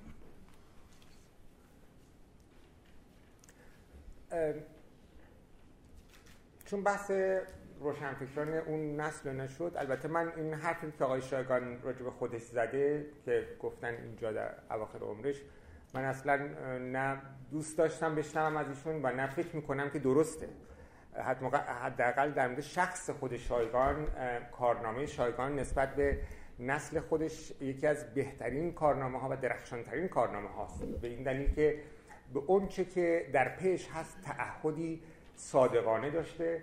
و در حقیقت در تمام زندگیش وقف اون ایدئال هایی بوده که بهش باور داشته. و این ایدئال ها ممکنه که حالا بعضی دیگه بهش اعتقاد داشته باشن یا اعتقاد نداشته باشن ولی شما از شخص شایگان و اندیشه های او هیچ ضربه خاصی یا به خسارت خاصی به فرهنگ ایران نمی‌بینید و به عکس می‌بینید که هم در جهان غرب در معرفی فرهنگ ایران نقش داشته و هم در ایران به ایرانی ها کمک کرده که افقهای دیگری رو ببینن. بنابراین کارنامه شایگان رو نمیشه به راحتی به اصطلاح اونجور که خودش راجع به خودش قضاوت کرده حتی در نظر گرفت. یک نکته مهم در مورد شایگان این هست که شایگان یک شایگان رو باید در دنیای بودلر شناخت در دنیای پروست اونایی که اون دوست داشت. و به این معناست که آقای نصر اصلا با تکنولوژی مخالفه چه برسه به بودلر؟ ترادیشنالیست ها اونها به طور مطلق علم جدید و تکنولوژی و نمی‌دونم تمام اینها رو نفی می‌کنن. در عوضش مثلا از قمه زنی ممکنه که اصلا بیان دفاع بکنن و کردن. در شایگان این چنین نبود. شایگان یک انسان مدرن و حتی به همون معنا که بودلر پست مدرن بود پست مدرنه یکی از ویژگی های این پست مدرن بودن. یکی از ویژگی های مدرن بودن این بود که سنت رو برخلاف بسیاری از روشنفکران اصر خودش میشناخت. سنت ما رو. به این مفهوم شایگان ایرانی بود.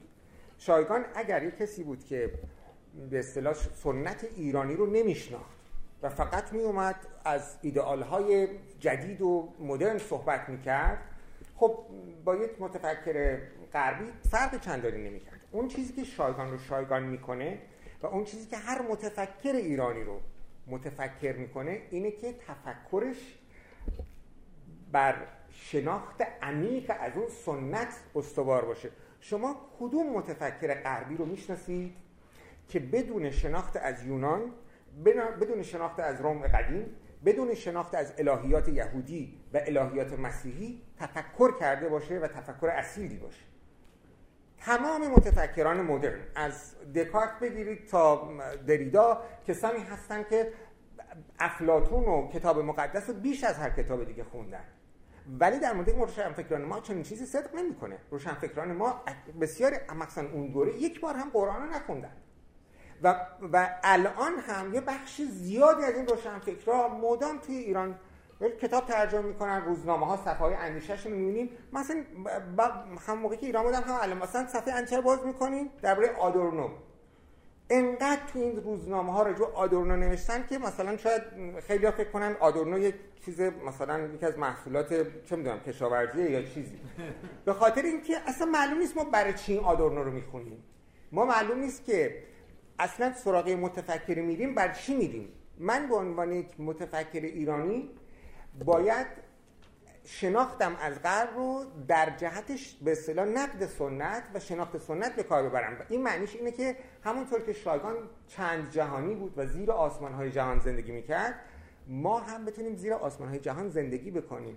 ولی بسیاری از مخصوصا شما جریان چپ در ایران در, در نظر بگیرید اینها کاملا با سنت بیگانه بودن. درک از سنت نداشتن. شما این مخصوصا این نوشته که احسان تبری نوشته راجع به مثلا بیهقی و نام تاریخ ادبیات ایران واقعا مزهکن اون نوشته ها واقعا هیچ ارزش علمی ندارن و ارزش تاریخی ندارن. این همچنان معضل ماست که ما فکر می‌کنیم اگر بریم چهار تا کتاب مثلا تئوری بفهمیم و بعدم در ایران اینجوریه دیگه. یه نفر میره انگلیس اتفاقی یه نفر میره انگلیس برمیگرده پوپری میشه. یه نفر اتفاقی میره آلمان برمیگرده هایگری میشه. بعد اینا تو ایران هر کدوم یک دکانی می‌زنن. یکی دکان پوپر یکی دکان هایگر سی سال با هم جنگ می‌کنن. به خاطر چی؟ بخاطر که اتفاقا این رفته یه کشوری اتفاقا رفته یه کشور دیگه. اگر مثلا رفته بلژیک احتمالاً یه اتفاق دیگه میافتاد. می‌خوام بگم ما به خاطر که اگر سنت رو نشناسیم نمی‌تونیم مسئله خودمون رو تعریف کنیم ببینید اهمیت متفکران غربی یا هر متفکری به اینی که مسئله خودش رو تشخیص میده و تعریف می‌کنه و صورتبندی می‌کنه. در زمین دیگران خانه مکن کار خود کن کار بیگانه نکن. بسیاری از کسانی که به عنوان روشنفکر شناخته شدن در صد سال گذشته پرسش های مطرح می‌کردن که پرسش های اون نبود. مثل اینکه دیگری داشت بعض هم می‌کرد این داشت فریادش رو می‌کشید. یعنی اصلا ربطی نداشت به هم دیگه به همین دلیل ما یک سترونی روشنفکری داریم. به همین دلیل ما یک تاریخ عقیم بودن داریم. به همین دلیلی که ما می‌بینیم که روشنفکری میاد سرصدا می‌کنه دور آدم جمع میشن یک دوره بعد تمام میشه و کاملا فراموش میشه. و برای نسل بعدش هیچی نداره. ولی شایگان حداقل به ما میآموزه این که باید نه تنها سنت خودمون رو بلکه سنت های دیگر جهان رو هم به خوبی بشناسیم تا بتونیم یک انسان مدرن و امروزی باشیم. سال دو تا سال از آقای خلجی داشتم. آقای خلجی به نظر میاد که شما توی نگاهتون دو تا روی کرده تقلیل گرایانه به نظر من هستش. شما دارم سوالی می‌پرسم. آیا فکر نمی که فلسفه و عرفان اسلامی شیعی رو شما تقلیل دادین به چه تجربه فجیع چه سال جمهوری اسلامی؟ این یکی. و دوم اینکه من اپریشیت می‌کنم روی کرده معروف آرنتی شما, آرنتی شما رو به امر سیاسی. ولی فکر نمی کنید که امر جمعی و کلکتیویتی رو شما به سیاست تقلیل میدین در صورتی که جامعه مدنی رو به طور مثال نادیده می‌گیرید؟ و این خیلی عواقب ممکنه منفی داشته باشه برای جامعه سیاست زده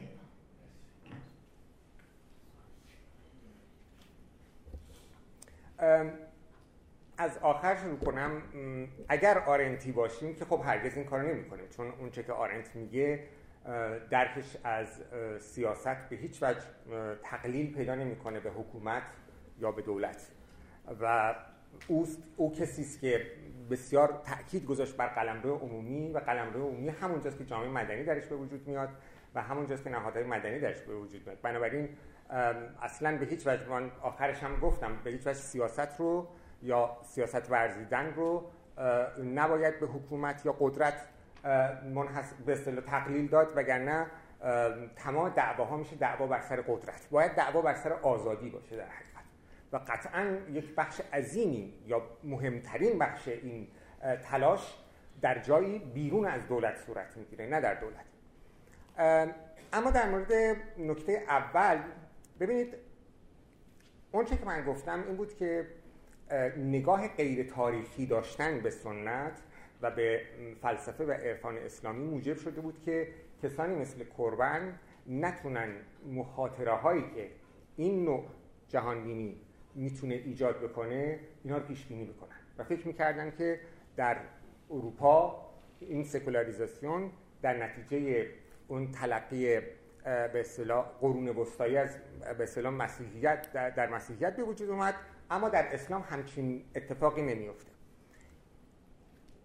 در نظر بگیرید که ما اگر تاریخ رو بخونیم می‌بینیم که به هیچ وجه اینطوری نیست که اهل عرفان و اهل فلسفه در حقیقت اینها به اقتدارگرایی حال به شکل‌های مختلف کمک نکرده باشه. اولا در اینو ما می‌دونیم اگر شما به فلسفه یونان هم دیده باشین متافیزیک اصولا سیاسیه. از افلاتون تو علم متافیزیک سیاسیه. یعنی متافیزیک اون جهانی که شما جهانی که افلاتون درست کرد جهان ایده ها برای این بود که بتونه دموکراسی یونانی رو توضیح بده. و شما در حقیقت بیخود نیست که اون متافیزیک رو درست می‌کنه. برای سرگرمی نیست که شما می‌خواید معنی هستی رو بفهمید معنی وجود. از درون این می‌تونه هر چیزی در بیاد. یعنی می‌تونه بنابر اینکه شما چگونه بفهمید این هستی رو نظم اجتماعی و نظم سیاسی و نظم بودن شما یعنی بخش از بودن شما رو تعیین می‌کنه. در ساختار تفکر عرفانی و فلسفی که ولا... شیعی که ولایت مدار اصلی هست ولایت در حقیقت مرکز بودن از نظر معنی انتولوژیک داره. برای, برای کربن برای آقای شایگان مسئله ولایت مفهوم انتولوژیک بود. یعنی سقل هستی سقل وجود در ولایت بود. خب همین در وقتی که ترجمه شه به عالم سیاست میشه سقل قدرت. در حقیقت سقل قدرت هم میشه ولایت. هیچ تعجب تعجب نیست که بنیانگذار جمهوری اسلامی آقای, آقای خمینی یک فیلسوف و عارف بود. و کسی بود که وقتی نامه نوشت به گورباچوف به جای که بهش بگه آقا بریم مثلا کتابای ژان لاک روسو رو بخونید ژان ژاک روسو رو بخونید گفت بریم که محی الدین عربی بخونید. بریم کتابای صدرالدین قنوی رو بخونید. ارجاعش داد به عرفا. عرفان آقای خمینی ولایت فقیه ولایت فقیه مفهوم ولایت اصلا مفهوم فقهی نیست. مفهوم ولایت عرفانیه. وقتی آقای خمینی می‌گفت که ولی فقیه ولایتش ولایت خدا و به اصطلاح ائمه و رسول خدا و ائمه اطهاره یک فقیه دیوانه میشه از این حرف. به خاطر اینکه در فقه همچین چیزی ما نداریم. ما در فقه ولایتی نداریم که فقیه رو معادل بکنه با اراده خداوند. اون چیزی که فقیه اراده فقیه رو در امتداد اراده خداوند قرار میده عرفانه. یعنی اولیا شما تذکرت الاولیاء عطار رو بخونید. شما مگه می‌تونید به یک عارف به یک سالک شما می‌تونید ازش سوال بکنید یکی از شرایطی که شما در پیش یک عارف بخواید سیر و سلوک بیاموزید اینه که خاموش باشید. سخن نگید. حرف نزنید. سکوت کنید. رابطه مراد و مرید رابطه ولی و پیروان رابطه خدا و رابطه بندگان. رابطه ارباب و بندگی است رابطه اطاعت. و این هیچ چیز عجیبی نیست که همین آقای شایگان وقتی که در حضور علامه طباطبایی هست میگه چنان سخن می‌گفت که انگار دروازه های ابدیت گشوده می‌شد و من در یک لازمانی به سر میبردم. ها؟ شاگردان آقای طباطبایی کن آقای مصباح یزدی؟ آقای جوادی آمولی؟ و بسیاری دیگه خود آقای خامنه هم یه مدتی. شاگردش آقای بهشتی. همه کسایی که انقلاب کردن از زیر قبای آقای طباطبایی آمدن این چیزی بود که اونا پیش بینی نمی‌کردن. چرا؟ به خاطر اینکه شما اگر نگاه تاریخی نداشته باشید و نگاه استتیک داشته باشید نگاه رمانتیک داشته باشید ابدا نمی‌تونید ارتباط این به اصطلاح جهانبینی رو با واقعیت موجود ببینید. بنابراین در اساس شما در روش پدیدارشناسانه شما آمدانه واقعیت رو نادیده می‌گیرید. اصلا بنا هست که شما واقعیت نادیده بگیرید. چون اگه واقعیت نادیده نگیرید که دوباره میفتید در دام زمان. شما اساسا به خاطر که از زمان رهایی پیدا بکنید رفتید سراغ اون سرچشمه. و خیلی امشب دعا کنید که من یاد داشتم نیوردم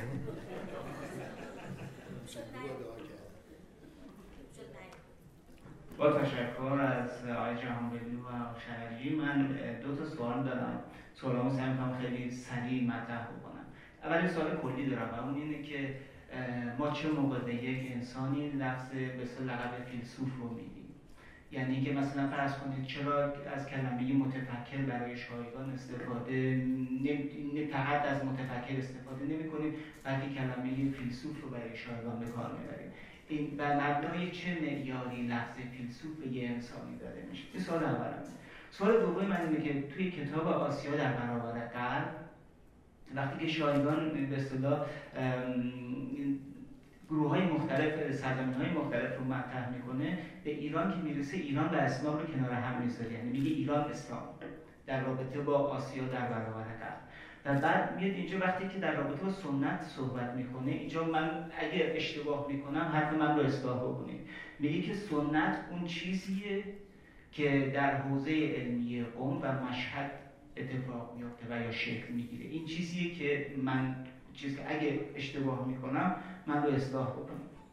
در واقع اون کاری که شایگان می‌کنه در رابطه با مدرنیته اینه که میاد با توجه به این منطق میاد از دیدگاه سنت مدرنیت رو محل مدرنیته رو محک می‌زنه. و این مسئله اینجاست. وقتی که ما از دیدگاه سنت مدرنیته رو محک بزنیم خواه نخواه به دید مثبتی نسبت به مدرنیته نمی‌رسیم.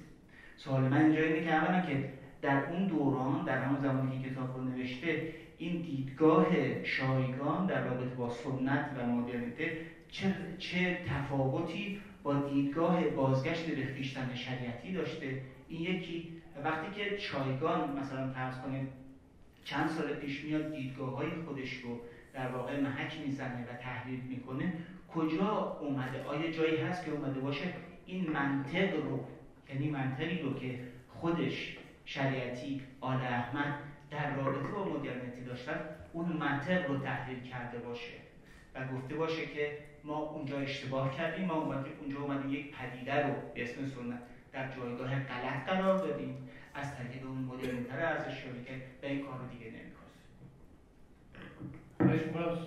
پاسختون رو ببینید من تقریبا مطمئنم که شایگان در دوره قبل از انقلاب و به ویژه در زمانی که آسیا در برابر غرب رو مینوشت شریعتی رو نخونده و توجه اصلا به که افرادی مثل شریعتی نداشت. چون من در گفتگوهاش بودم لاقل اون موقع گفتگوهایی که با پدرم داشت با مسکوب داشت و و فکر می‌کنم که شما افرادی مثل شما حساسیت خیلی زیاد دارین نسبت به کلمه سنت و سنت فقط در رابطه با فرهنگ ایرانی فرهنگ اسلامی قرار می‌دید. در صورتی که شایگان وقتی در مورد سنت صحبت می‌کرد چین ژاپن و هند هم در نظر می‌گرفت. و اینو شما در نظر نمی‌گیرید. بخاطر اینکه شما از یه نسلی هستین که نسبت به انقلاب ایران و نسبت به اسلام حساسیت داره این تفاوتی است که با سید حسین نسل داشت. سید حسین نسل وقتی در درباره سنت صحبت می‌کرد کاملا در قالب اسلام و فلسفه اسلامی و حکمت اسلامی و و حتی فکر کنم بیشتر اسلام تا دنیای ایرانی قرار می‌داد. و بنابراین خب طبیعتا اینطوری هستش که باید چایگان دید. حالا چرا کلمه فیسو بود براش استفاده کرد. به معنای یونانی کلمه استفاده می‌کنیم. برای اینکه خب به دنبال فرزانگی بود. کسی بود که اعتقاد داشت به این عشق به فرزانگی. ولی خب فرزانگی رو در همون جستجوی معنا می‌دید که من گفتم. خلاصه تر از این نمیشه.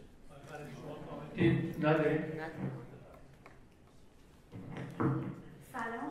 من یه سوال داشتم آقای جهانبری شما ابتدای صحبتتون گفتیم که آقای شایگان اشتباهاتی هم کرده. دوست داشتم بدونم که از نگاه شما یعنی از این اشتباهات به چند تا یا به چه چیزایی میشه اشاره کرد. و آقای خلجی شما نگاه خیلی جالبی بود نگاه نقد خیلی جالبی بود در واقع نگاهی که شایگان داشته به دنیا. اما از نگاه شما میراث شایگان برای ما چی هست؟ یعنی میراث ایشون رو در چی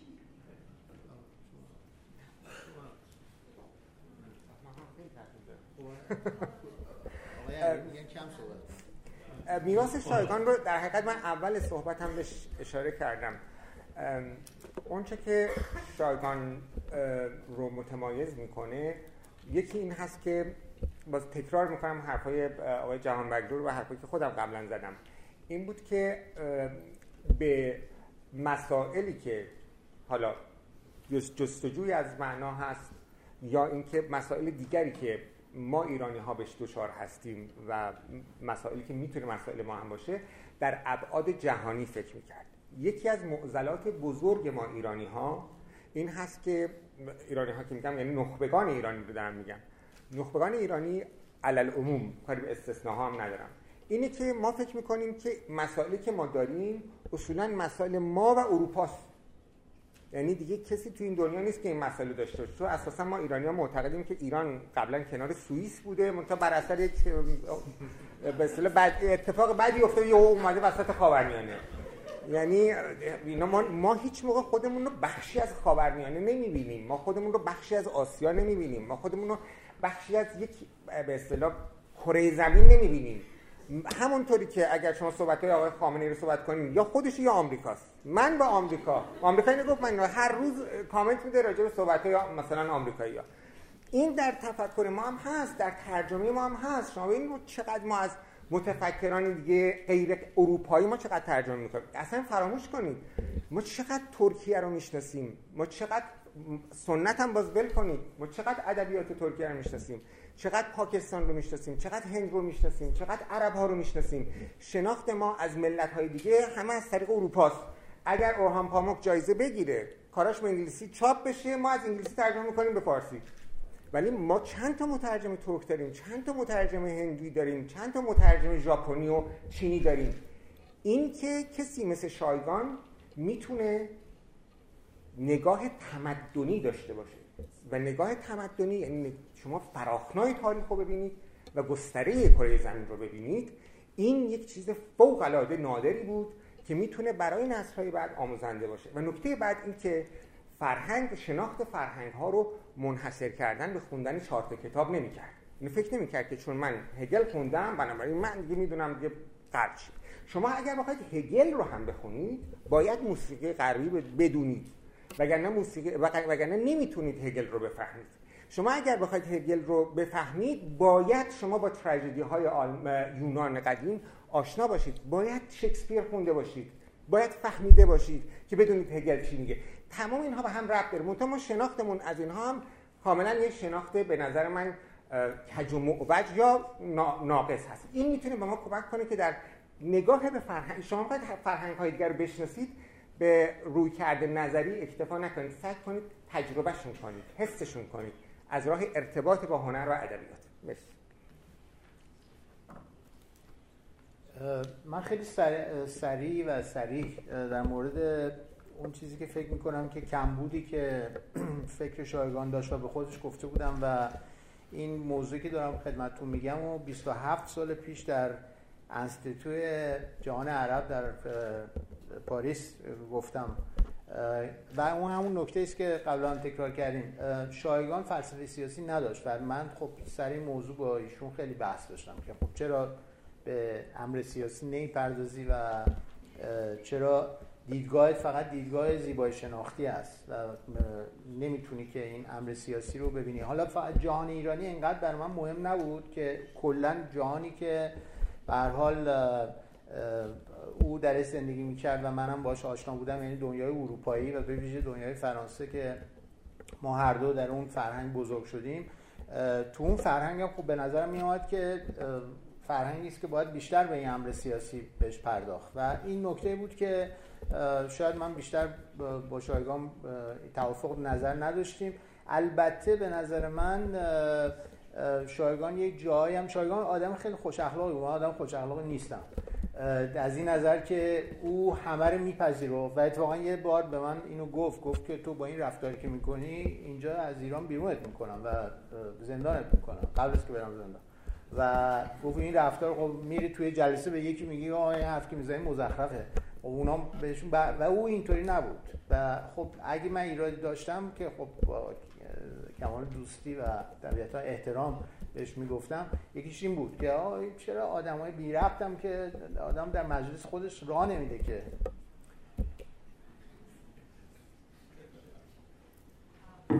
من تشکر می‌کنم به خودم از دو بزرگوار از دستم برکارانی که برنامه برگزار کردن.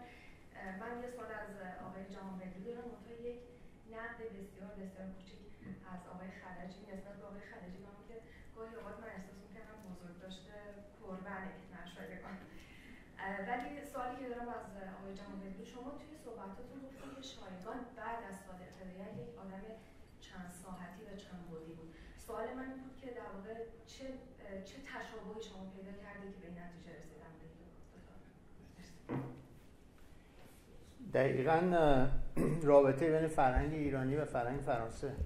یعنی شما خب صادق هدایت بر نوشته به فرانسه داره شایگان نوشته خیلی زیاد به فرانسه داره. صادق هدایت فرهنگ اروپایی رو خوب میشناخت.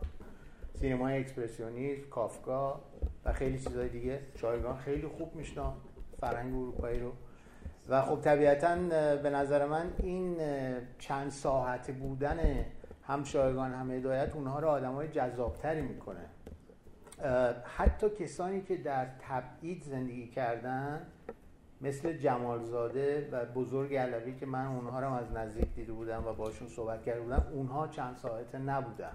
یعنی بزرگ علوی فرهنگ آلمان رو اینقدر شما در کارش نمی‌بینید. جمالزاده یک خیلی دراز مدت و هر دوشون هم زنهای اروپایی همسران اروپایی داشتن. یکی آلمانی یکی اون یکی هم سوئیسی. شما فرهنگ سوئیس و یا فرهنگ اروپایی رو در جمالزاده خیلی کم می‌بینید نمی‌بینید. می‌بینید؟ ولی در صادق هدایت می‌بینید و در شایگان هم می‌بینید. برای اینکه این خیلی براشون مهم بوده. هر دو فرهنگ اروپایی به ویژه فرهنگ فرانسه برای هر دوشون خیلی مهم بوده. میشه من یه نکته رو اضافه کنم نه در مورد نقد شما در مورد رابطه هدایت و قربان یک مسئله که مشترک بین اینها هست اینه که برای هر دوشون سنت مسئله میشه. و من فکر می‌کنم که آقای شایگان مخصوصا بعد از انقلاب شاید خیلی بیشتر به هدایت اعتقاد پیدا می‌کنه و به بوفکور به خاطر اینکه بوفکور هدایت می‌دونید که هدایت کافکا رو خیلی دوست داشت و میشه این گونه گفت که بوفکور هدایت روایت مسخ سنت هست. در حقیقت سنتی که مسخ شده. اون ولی الهی اون ولی عرفانی تبدیل شده به پیرمرد خنزر و اون عالم مثال جهان فرشتگان تبدیل شده به عالم سایه ها و در حقیقت شما زوال نه زوال سنت بلکه مسخ سنت رو در بوفکور می‌بینید و این چیزی که برای شاگان فوق العاده حس کردنی بود. فوق العاده او رو نزدیک می‌کرد به اون چیزی که هدایت می‌گفت و از این جهت شاید خیلی درک خوبی از هدایت داشت.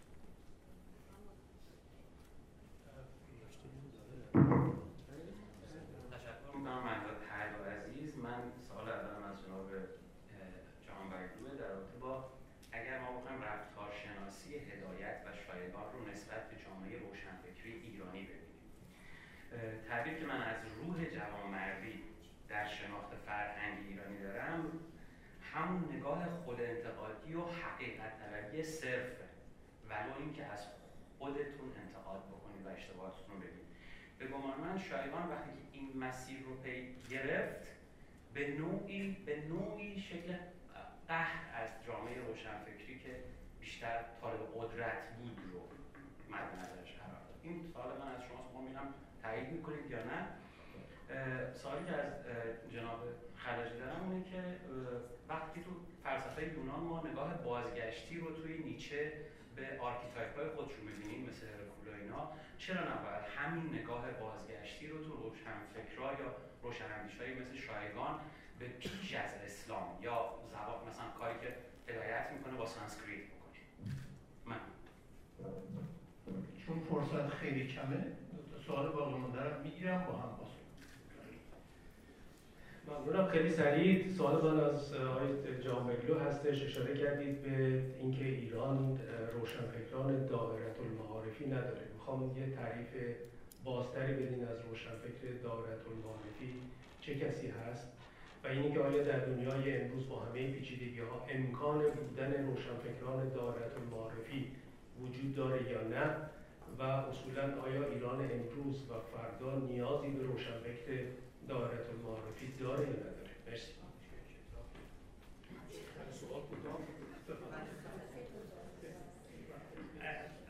آقای خلجی سوالی از شما داشتم. از می‌خوام در مورد زدیات شایگان نیست چون چند بار تکرار شد تو صحبت شما برای سوال پیش اومد. اشاره داشتیم به این که نوشته رو آماده کرده بودین نوشته بودین یعنی از پیش خودتون آماده کردین برنامه‌ریزی کرده بودین این به نظر سمبل اقلانیت و تفکر نقاد هستش. از اون طرف حداقل دو بار گفتیم جا گذاشتن سمبل چیه؟ دقیقا دقیقا. این به نظر من سمبل تقدیر بود و خوشحال بودیم که این تقدیر برای این نوشته ها رخ داد. حالا بنا به تصادف یا هر چی. این سوال برای من پیش اومد. اگر که این معنویت به تفکر نقاد مکمل بشه با اونچه که افراد معنوی و باطنگرا اشاره می‌کنن که یک قدرتی هست برای این اراده ما و اگر ما تسلیم اون قدرت بشیم به اون رستگاری برسیم. اصلا آیا این دو می‌تونه مکمل هم دیگه باشه؟ و اگر مکمل بشن به نظرشون زندگی زندگی بشر طعم بهتری نمی‌گیره.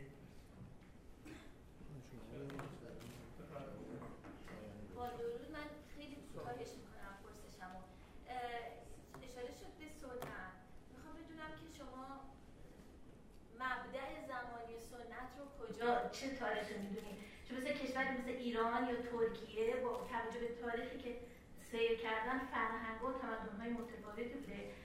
یکی هم که به طور کلی اندیشمندان وقتی که تفکر و ایده و اندیشهشون رو به گستره همگانی میارن و روی بقیه انسان ها تاثیر می‌ذارن اشاره فرمودید شما گله انسان ها در زندگی می‌کنن مسئولیت اجتماعی و پاسخگوییشون به چه ترتیبی؟ برای پاسخ به همین دو نفره 6 دقیقه فرصت. با خلجه خیلی سخت من بدون یادداشت سعی می‌کنم جواب بدم. اجازه بدین راجع به این که راجع به سنت بگم ما سنت رو مدام تعریف می‌کنیم. در حقیقت شما اگر در قرن 19 هم به دنیا آمده بودیم احتمالا بسیاری از آثار مربوط به ایران باستان رو و ایران پیش از اسلام رو نمیشناختید. به دلیل که اینها هنوز اصلا نه خطش رمزگشایی شده بود و این آثار منتشر شده بودن نه متخصص داشتن. بنابراین یک تلقی دیگری از گذشته خودتون داشتید. الان که ما به اصطلاح ادبیات ایران شناسی پروبال پیدا کرده و پر به اصطلاح پربرگ و بار هست می‌بینید که ما جور دیگری گذشتمون رو می‌بینیم. بنابراین گذشته همواره به دلایل مختلف و به شیوه های مختلف باز تعریف میشه. به همین دلیل که شما نگاه انتقادی به نگاه انتقادی نیاز دارید. به خاطر اینکه نگاه انتقادیه که دقیقا به شما میگه که چه چیزهایی از سنت رو شما ممکنه که ندونید. نه اون چیزایی که می‌دونید. بنابراین اون چیزایی هم که نمی‌دونید اون پازل های گم شده اونها هم اهمیت پیدا می‌کنن به اندازه چیزهایی که هستن. این مربوط به سنت مربوط به اینکه ما چرا نمی‌تونیم از اصطلاح گذشتمون استفاده بکنیم مثل نیچه و فلان اینا. این بحث خیلی مفصله. ولی اجازه بدین خیلی خلاصه بگم که همونطور که کسانی مثل مهداد بهار توضیح دادند ما مثل یونانی ها چیزی به نام اساتیر نداریم. اساتیر به مفهوم یونانی کلمه نداریم. و همطور که بازم خیلی گفتن از جمله خود آقای شایگان در همین کتاب لکنسیانس متیس وجدان دوبونی یا وجدانی که دو تا بنیاد داره یه فصل شجاع اینه که فلسفه به اصطلاح اساسا غربیه. خب اگه فلسفه غربی ما چگونه تفلسف کنیم چگونه فلسفه بورزیم.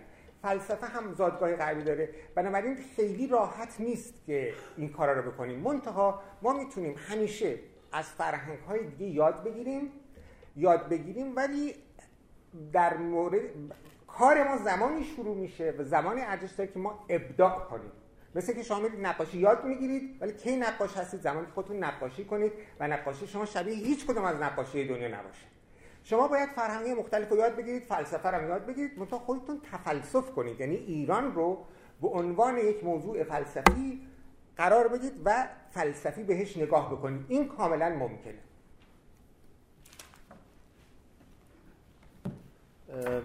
خب ما خب چه خیلی چون خیلی وقت نداریم من فقط با یه دو تا خاطره پاسخ میدم سوال در مورد هدایت و شایگان و یک خاطره که بزرگ علوی برای من از هدایت گفت و یک خاطره که خودم با شایگان داشتم خاطره اول که بزرگ علوی برای من گفت و این که نگاه هر دو این.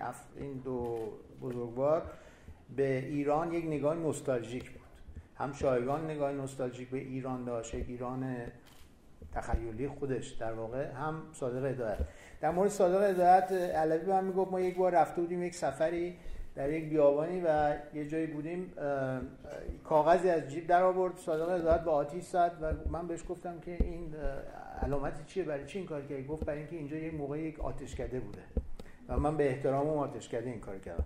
البته این نگاه با شایگان یک ماه بعد از از بین رفتن بم ارگ بم ما یک در سفارت ایتالیا در تهران که همونطور که می‌دونید خانه بسیار زیبایی هم هست در اونجا سفیر ایتالیا تعدادی از آرشیتکت های ایرانی رو و من و شایگان دعوت کرده بود که و تعدادی ایتالیایی که با هم یک دیالوگی داشته باشیم و اونجا شایگان بعد از اینکه یعنی در حینی که داشت در مورد بحثش خودش در مورد فضاهای گم شده و این چیزاست که می‌تونیم بخونیم صحبت می‌کرد شروع کرد در مورد بم صحبت کردن و شروع کرد به گریه کردن.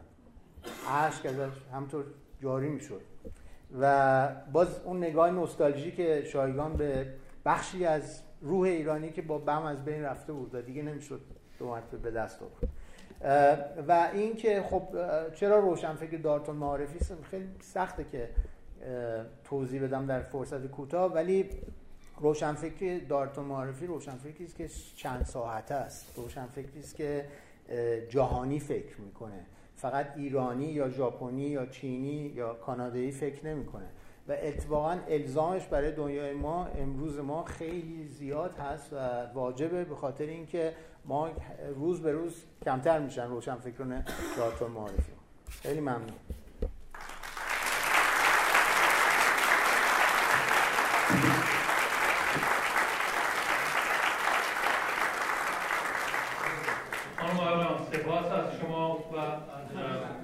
برنامه امشب کتاب ناتنی آقای خلجی بیرون هست کسانی که علاقه من هستن ایشون چند دقیقه اینجا خواهم بود براتون امضا کنم. دیدار بعدی ما جمعه آینده و صحبت های مانان ایستانی شب شما خوش.